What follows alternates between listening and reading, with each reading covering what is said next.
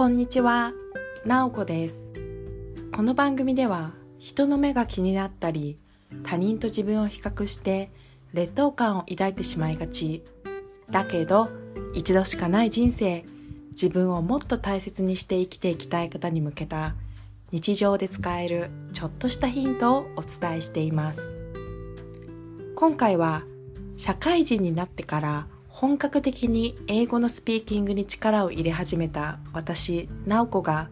内向的で繊細な方に向けたスピーキング練習法やマインドセットについてお伝えします。今回は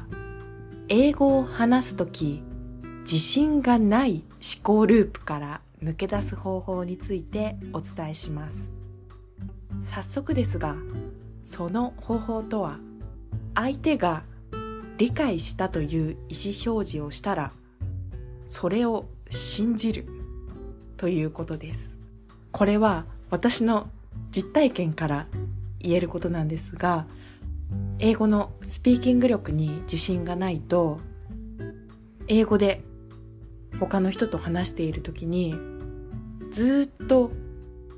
この人は私が言ったことを本当に理解してるのかなっていうふうに自分がうまく伝えられなかった。自分の方に非があるという思いがあってずっとコミュニケーション取っている英語でコミュニケーション取っている時にずっと不安な気持ちがありました。で相手が分かったとか、まあ、OK とかなんかそういうふうに理解した意思表示をしてくれても本当に理解してんの？とかもうこの件で私と話してもキリがないって思ってるから OK って言ったのかな？とか相手を疑ってしまいがちでした。自分の英語に自信が持てない日々が続きました。今回ご紹介している方法。相手が理解したっていう意思表示をしたなら疑わず相手を信じるっていうのをこうやってみようっていうふうに思ったきっかけは相手が理解したかどうかとか相手が心の中で思っていることっていうのはそれが理解していてもしてなくてもわからないことだなっていうふうに気づいたのがきっかけです。もう理解、本当に理解してんのかしてないのかわからないんであればもうそこで深く考える本当に理解してんのっていうふうに自分で不安になるっていうのは無駄なことなんじゃないのかなっていうふうに思い始めました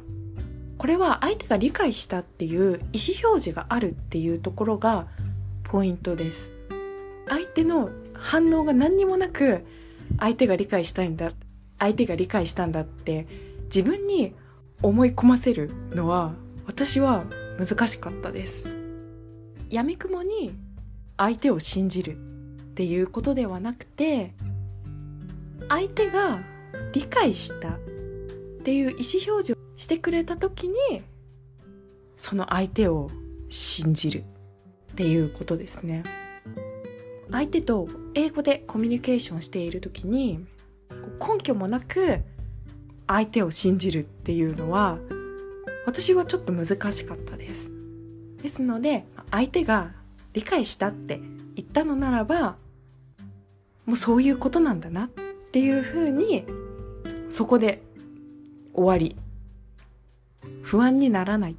ていうことですね。今回ご紹介した相手を信じるっていう方法は自分のそのネガティブな思考自分の英語に自信がないっていうネガティブな思考のループを止める方法です。次に生かすように今回うまく言えなかったところとかもっと伝わりやすい相手に伝わりやすいような言い方をしよう。というふうなことを考えないっていうことではないです。次に生かすもっと伝わりやすい英語で話すにはどうしたらいいだろうということを考える時に自分の英語に自信がない思考で次のことを考えるのは難しいしちょっとしんどいかなと思います。自信がない思考ループに入らないように理解したっていう相手を信じるんですがもっと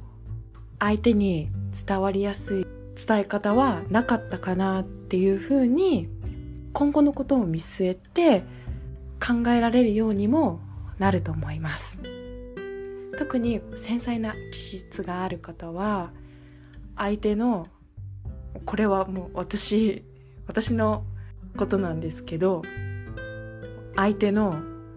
声色とか表情とかそういうのを全て感じ取ってしまって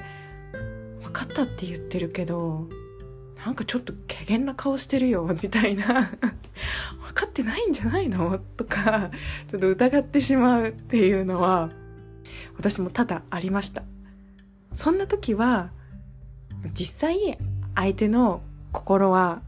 どう考えているかどうかっていうのはわからないんだったらじゃあもう相手を信じよ